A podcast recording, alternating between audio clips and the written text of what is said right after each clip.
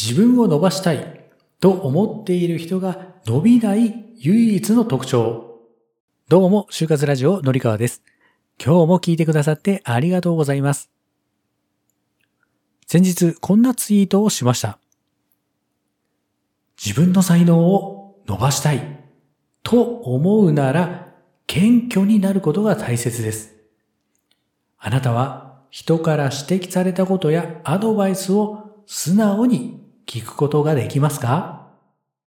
申すという言葉は自分がへり下ることで敬意を表す謙譲語。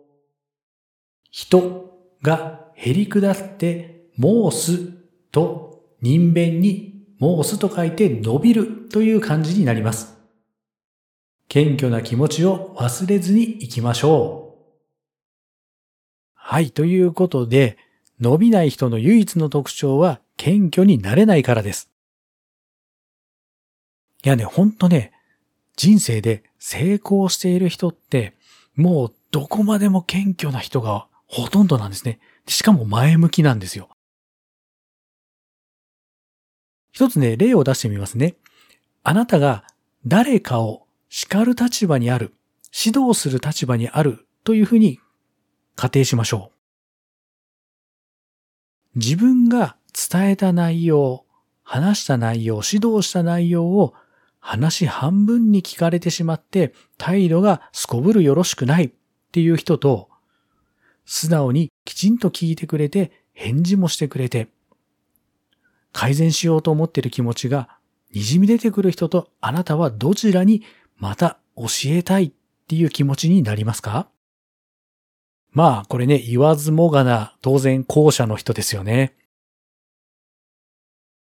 一時の感情だけではなくて、何度もこの人に教えてあげたいなって思わせる、この共感力こそが最高に伸びる秘訣なんです。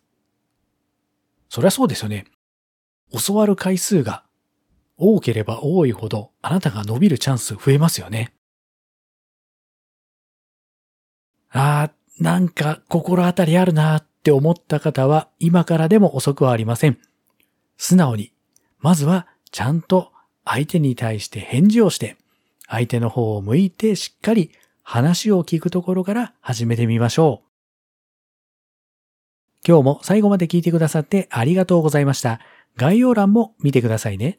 ではまた。